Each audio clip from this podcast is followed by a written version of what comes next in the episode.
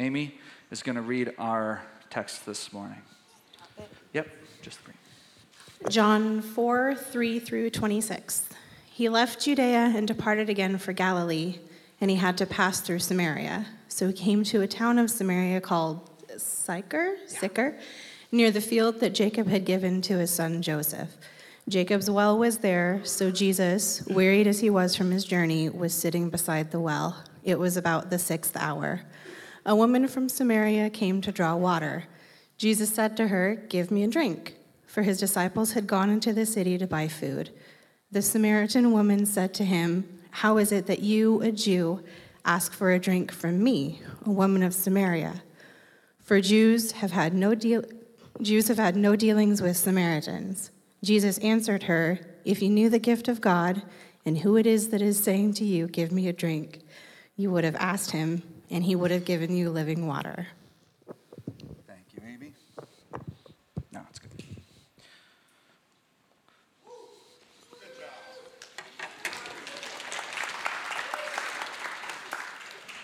Good brotherly affection over there.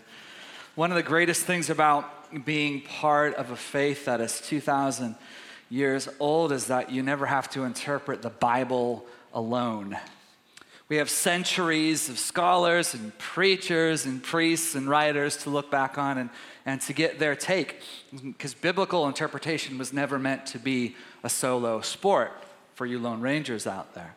One of the unfortunate things about being part of an old faith tradition is that sometimes somebody gets the text wrong, and then for centuries, people keep perpetuating that particular error without ever realizing it. For example, I've talked about this one before. I think Mary Magdalene is it's a really unfortunate example because one of the early popes um, identified the woman who washed Jesus' feet as Mary Magdalene, and there was zero evidence that he was correct.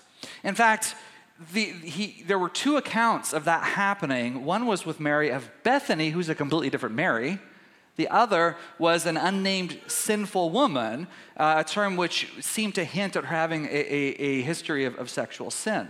So it seemed that what happened is this pope combined those two incidents into one and then named the wrong Mary. Now, the problem, the sad thing about that is that for centuries, people have followed his lead and Mary Magdalene has, in books and in sermons and in really, really bad movies, has been considered a prostitute, even though there isn't any indication of that in the text, which simply says she was demonized. It's a real shame, isn't it? This kind of thing can happen. And, and this morning, I think we have a similar situation with the woman at the well. And I'm going to make a statement here uh, most of what you know about the women on the well is probably not true.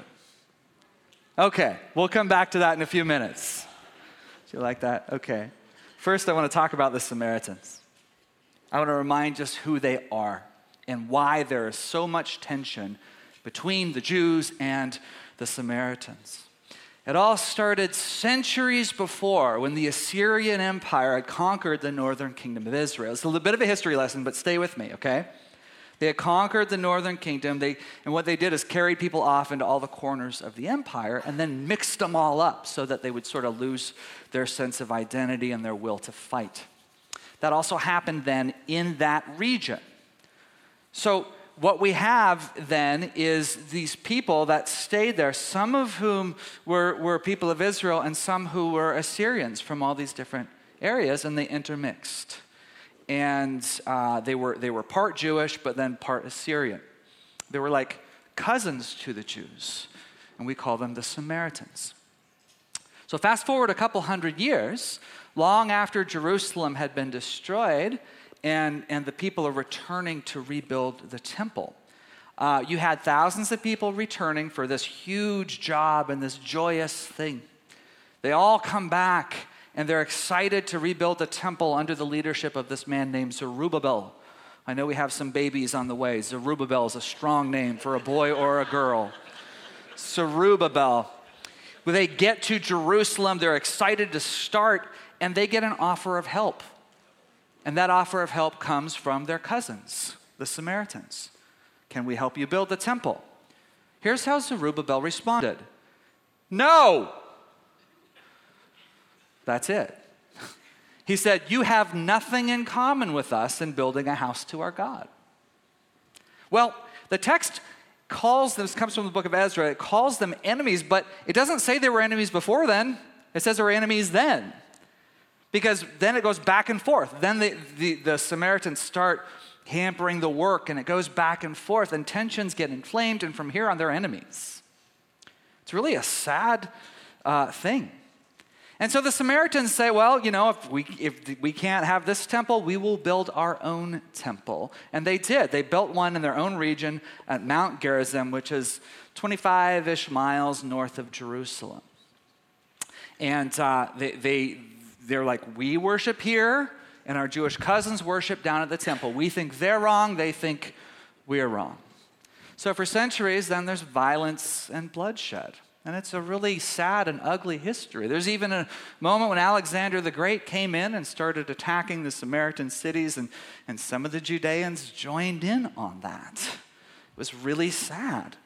We we get a, a little snippet of, of the mindset in the, uh, it's called the Book of Sirach, which is not in our Protestant Bibles. It gives you a little glimpse into their mindset from the 50th chapter. It says this the foolish people who live in Shechem, that's the Samaritans, are not even a people. So that hatred, you guys, ran really deep, uh, all the way up until Jesus comes on the scene. And now, by now, the boundaries are well established. Samaritans and Jews do not mix. If you were, uh, if you were a Jew and you wanted to travel from Galilee to Jerusalem, or vice versa, you would go around the Samaritan territory, even though it's right in the middle, okay? Um, you would go around it. It was potentially dangerous to pass through, and if you didn't get hurt, you, you, know, you at least could get up in, in a very tense situation. But now, in this story, here's Jesus, of course, a Jew, passing through, and he decides not to go around, but he goes through the Samaritan territory to the very foot of Mount Gerizim. That is the place where the Samaritans worshiped. And right here, he comes to this well that was dug by Jacob himself. And the very first thing he does, you guys, is ask the Samaritan woman for help. He asks her for a drink of water. And can we just pause and think about the poetry of Jesus here? You think this feud evidently began when they offered to help, and Zerubbabel said no. And here's Jesus. The first thing he does is ask for help to get water. I just think that's beautiful. Like he's treating her with value and, and like, like they have something to offer, like she has something to offer. We're going to go back through this passage. We just read part of it, um, but we're going to keep going and we're going to read it uh, in the message because I think this is a familiar passage for a lot of us, but it's good to get a little different rhythm here. Um, he, uh, he asks her for a drink, and she responds uh, like this, like that. Yeah, you can read that in the deep Greek. And she says, Dude, you know, and he says, she says, uh, we'll pick it up here, verse 9, uh, chapter 4. How come you, a Jew, are asking me, a Samaritan woman, for a drink? In other words, don't you know the rules? Notice John puts in this parenthetical. He says, For Jews have no dealings with Samaritans. And in that, you can almost hear an echo of what Zerubbabel had said all those years ago, can't you? When he said, You have nothing in common with us. Jesus doesn't care about the rules, of course which is one of the reasons he's so awesome. He doesn't care. He responds saying, If you knew the generosity of God and who I am, you would be asking me for a drink and I would give you fresh living water. Okay, then.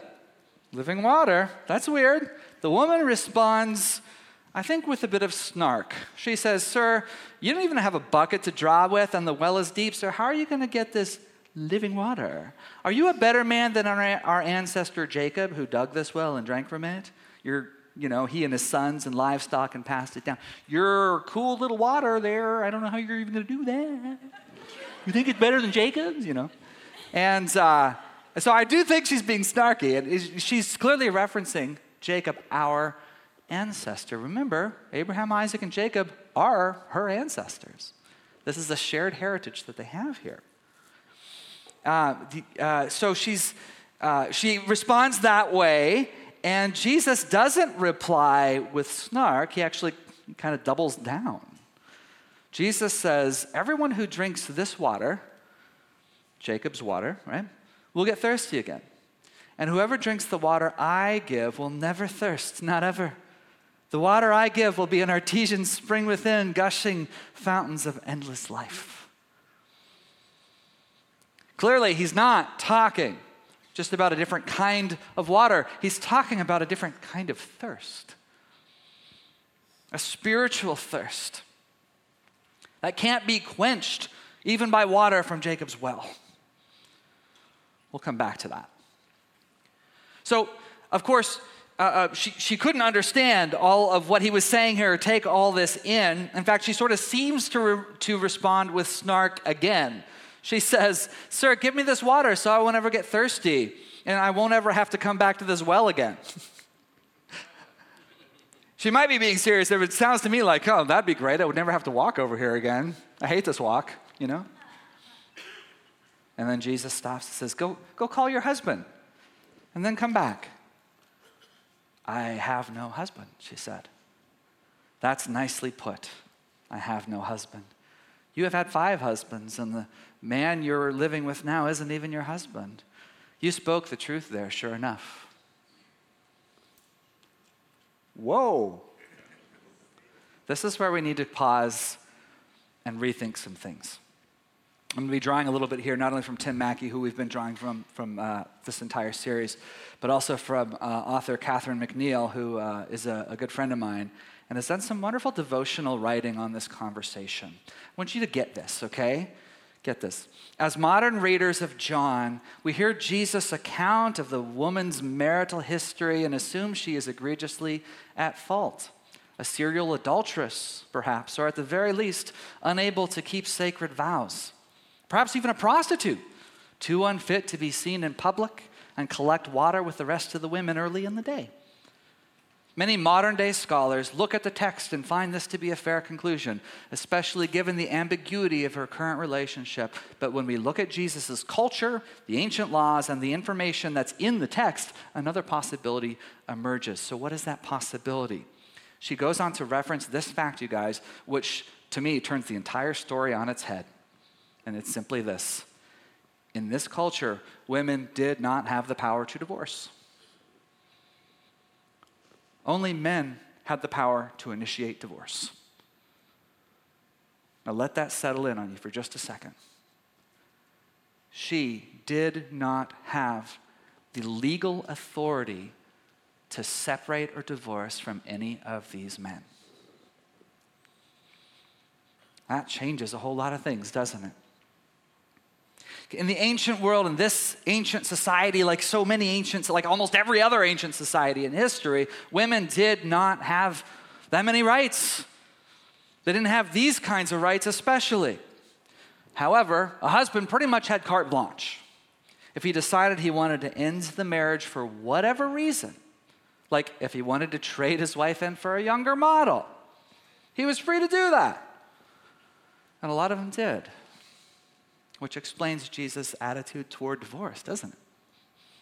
So, what we have here is a woman who was pushed out of the safety and provision of marriage by five separate men. So, why was she cast off? What was wrong with her? We don't know why they cast her off. Maybe they said she was a difficult woman to be married to. Maybe she couldn't have children and they considered that some sort of curse. Maybe she, they thought she was too old. Maybe they thought she was too ugly. Could it have been sexual sin? Could she have been a serial adulterer? It's possible, but very unlikely. Here's what Dr. Lynn Cohick, who's the academic dean over at Northern Seminary, here's what, here's, here's what she says about the possibility. It's unlikely this woman was divorced five times, each time for committing adultery. No man would dare marry a convicted adulteress. She was a ser- uh, that she was a serial divorcee is also unlikely. We have no evidence that anyone in the ancient world, man or woman, was divorced five times. So, friends, whatever the stated reasons were that these men would have gotten rid of this woman, she was cast off five different times with no recourse. Can you imagine the devastation of that? There are a lot of stories with Jesus confronting sexual sin. This doesn't appear to be one of them. Now, I know you might say, okay, but wait, wait, what about the fact that she's currently living with a man who's not her husband?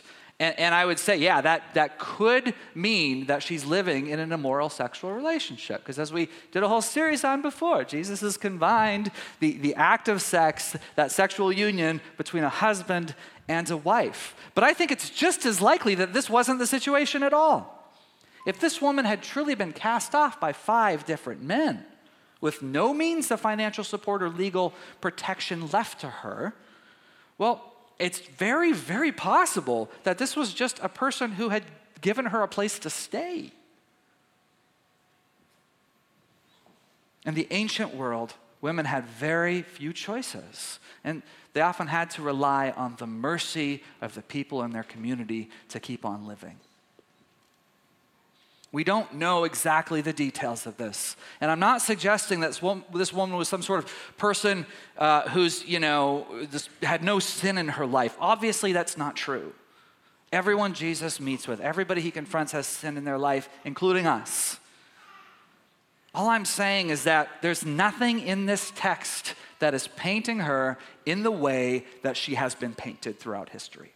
There's nothing in the text, it's just not there. I don't know why people assume that she has a salacious sexual history. That's been added and that's been assumed. And it is an unsettling pattern when you think about it. That, like, that's just a thing we would assume with her, just like with Mary Magdalene. Like, why? Like, this, why, why is it that we want to attach that to her? Why is it that, that people have done that in the past? Uh, why is it for, that that happens with like a woman like Bathsheba. Like the way that people tell the Bathsheba story, it's like she was doing a striptease on the roof or something. Like that's not the case. She was simply bathing. Everybody had to bathe, and that's where a lot of people bathe. But why is it that we want to push that? I, I don't think that's right. And I don't think that's right for this woman. So sometimes, my point is, sometimes if we're not careful, we can read things into the text, even when they're not there. And the fact is, the reason it annoys me this woman gets a bad name is she is an exemplary figure in this story. She is a woman who hears the words of Jesus and receives them with great joy and then starts preaching. Let's, let's watch. Let's return to the text. Jesus tells her that he knows about the five husbands and he's aware of her current living situation. And she responds, I'm sure, with a good bit of shock. She realizes this man has special powers, that he would know these things. So she says, Oh, so you're a prophet? Well, tell me this our ancestors worshiped God at this mountain, but you Jews insist that Jerusalem is the only place for worship, right? You hear that racial tension, that rift? It's not even deep, it's right at the surface of everything. All the history is right there. She's acknowledging, okay, fine, you're a prophet, but you're also Jewish, and, and you people have always shut our people out of the temple. Listen to Jesus' response here. Believe me, woman, the time is coming when you Samaritans will worship the Father neither here at this mountain nor there in Jerusalem. You worship guessing in the dark. We Jews worship in the clear light of day. God's way of salvation is made available through the Jews. Why? Because He's a Jew, right? But the time is coming. In fact, it has come when what you're called will not matter. And where you go to worship will not matter. It's who you are and the way you live that count before God. Your worship must engage your spirit in the pursuit of truth. That's the kind of people the Father is out looking for those who are simply and honestly themselves before Him in their worship. God is sheer being itself, spirit. Those who worship Him must do it out of their beings, their spirits, their true selves in adoration. Do you see what He's saying, guys? He's saying, I know your people have been shut out. But those days are now at an end, and the time is coming. In fact, the time is here because I'm here, that the temples and the mountains don't matter anymore that bloodlines and race doesn't matter anymore, that racial history doesn't matter anymore. It doesn't matter if you've been cast out by other people or if you yourself have been cast off by five different men. God is looking for people who will worship Him with their whole hearts. So forget the temple, ma'am. Forget the temple. Forget the rejection. I'm telling you, the water of life has come to you today. You're in. The woman says, I don't know about that. I, I do know the Messiah is coming. When he arrives, we'll get the whole story.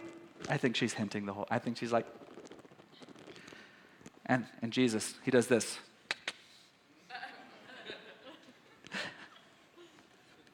He says, "I am he." You don't have to wait any longer or look any further. She's so excited that she runs back home and get this, she forgets her bucket. Isn't that awesome? I think, I, I don't know if that's an intentional detail that John threw in there for us to follow or if he's just describing the scene, but I'm telling you, there's something awesome about that. She left her bucket with Jesus. You see, Jesus is talking about different kind of water. He's talking about living water. Now, in order to let this whole point go a little deeper, I'm going to ask my friends from the Bible Project Tim Mackie and Jon Collins, they're not really my friends, although they're basically Amber's best friends. Whatever, I'm not jealous. To tell us a bit about this metaphor of living water. So we love these guys at the Bible Project. Highly, highly recommend their work. Free videos and deep stuff. And they talk about living water. So let's watch that. Joe? If you go out into a desert, you'll see why it's one of the most deadly, uninhabitable places on the planet. It's dry. And where there's no water, there's no life. This is the picture that we get on page two of Genesis. The story begins with a dry and desolate wilderness. But God provides a spring in the desert that becomes a source of life for plants and animals. And that's where God brings together a man and a woman so that humanity can flourish and spread the life of the garden.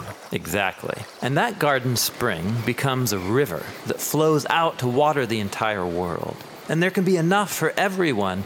It's all a gift from God. And this is great. Humans in a lush garden, but as it turns out, they find a way to ruin it. Right. Despite all of this water that God's provided, it's like they still have a drought deep inside of them. This is an image of the human condition, how we're always thirsty for more. But more of what?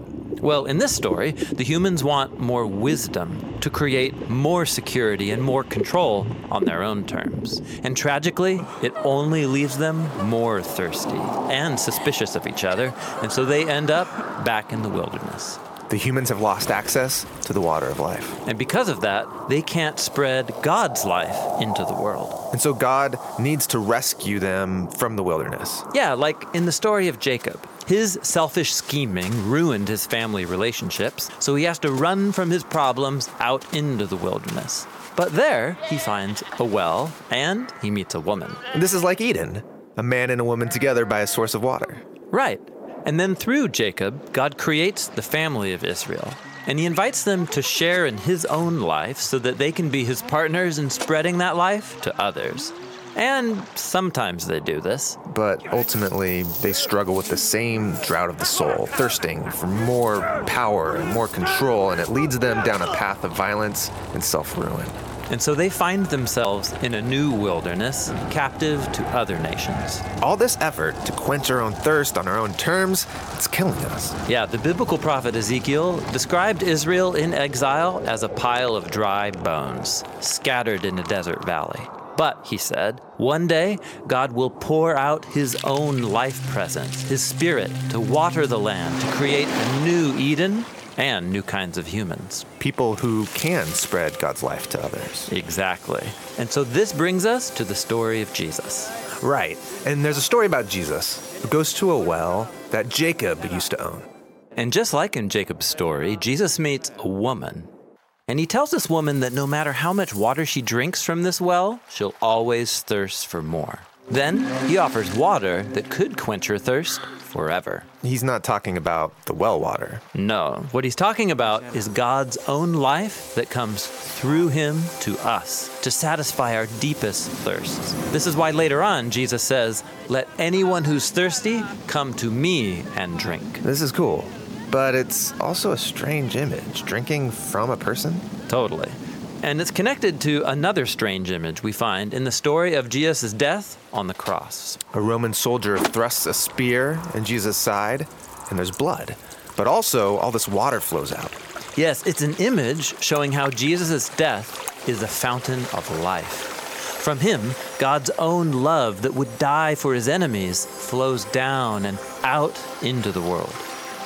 After Jesus was raised from the dead, we're told that he sends the Spirit into his followers. Yes, to fill them up with God's own life.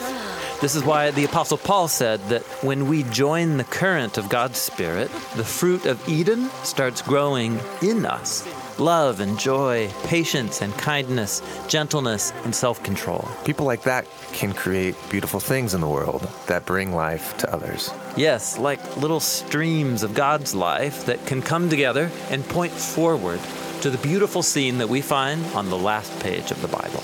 There's a new river of life. Yes, it's flowing out from God and into a renewed creation, bringing life to all wherever it goes. Isn't that beautiful? You see the implication, you guys. Jesus is offering himself. The river flows from him, he is the living water. And the stream came to Jacob's well that day to this woman. The stream came to the Samaritans. You guys, the stream came to the Samaritans who had been rejected. This group that had been ostracized, it came to them. It came to this woman who had been cast off so many times. It came to this whole village. This woman runs and she tells them all, Come see the man who knew all about the things I did, who knows me inside and out. Do you think this could be the Messiah? And the people do, in fact, think this could be the Messiah.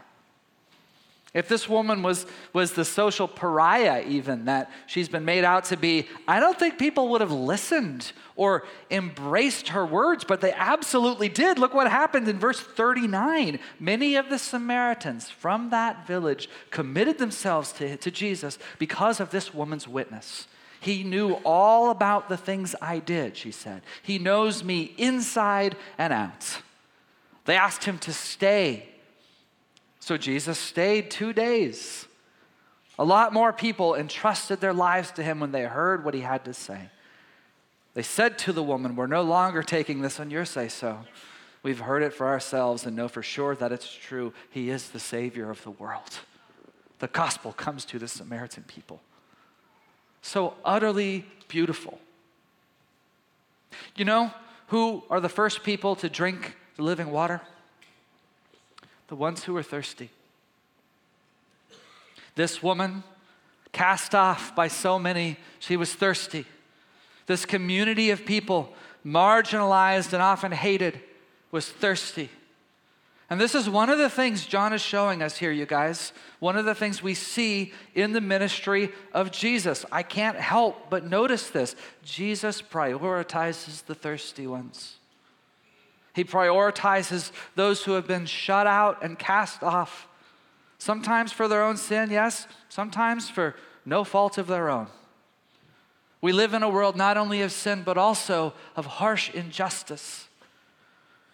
And if we are Jesus people, we need to not only be about forgiveness of sin, but we also need to be about justice and seeking to, to, to see the justice of God reach the marginalized. And I know, you guys, I know what that might sound like. I know that when we use words like justice in a place like this, our minds might want to jump to highly charged partisan political rhetoric. But this is one of the reasons I so loathe modern political rhetoric. I really do, because it begins to dictate what we read and what we believe about Scripture itself. And, and I, I want to suggest to you, I think that's backwards. I don't think that political pundits who make their living from, from tribal outrage should ever get to dictate our theology.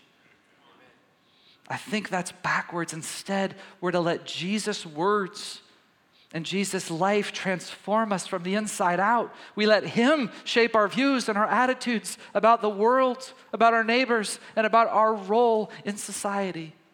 We begin with Him. To follow Jesus, friends, is to emulate Jesus. We copy Him. we see what He's doing and we go, we got to do that. We emulate Jesus, and Jesus, throughout his ministry, prioritizes the downtrodden, the widows and the orphans and the outcasts. Blessed are the poor in spirit, he says. Blessed are those who mourn. Blessed are the meek, the merciful, and the persecuted. Friends, God is near to the brokenhearted. And Jesus here seeks justice for the marginalized. He just does. You know, in the New Testament, the word for righteousness is also the word for justice, they're interchangeable. I think sometimes we've latched onto the righteousness part, but we've let go of the justice. But we just referenced the Beatitudes here. Consider the words of Christ Blessed are those who hunger and thirst for justice, they shall be satisfied. Jesus brings water first to those who thirst. Maybe that's why Nicodemus didn't get it right away, you know? But this woman did. He was a little thirsty, she was parched. What about you? Are you thirsty for the living water? Are you thirsty for the presence of God? Are you thirsty for wholeness? Are you thirsty for life, goodness, justice? It doesn't matter, friends, it doesn't matter your past, who you are, where you've come from, how you've messed up, or how many times you've been cast off. The living water has come to you today. Jesus offers you, come, drink. And don't worry, if you haven't been mistreated like this woman has, you still get to drink. The stream has come to all of us. And as we drink, as we let Jesus fill us again, remember it's part of our call to lift up the marginalized in the way that Jesus did, to show patience and love and grace without resorting to judgment and hasty conclusions, like so often happened with this woman. The living water has flowed to all of us. Are you thirsty? Maybe you're thirsty because you're brokenhearted mourning or grieving, you're poor in spirit. Friends, I've got good news. The living water has come, and He will never leave you or forsake you. So draw near this morning. Come close. Set your bucket down. Come and drink. Let's pray.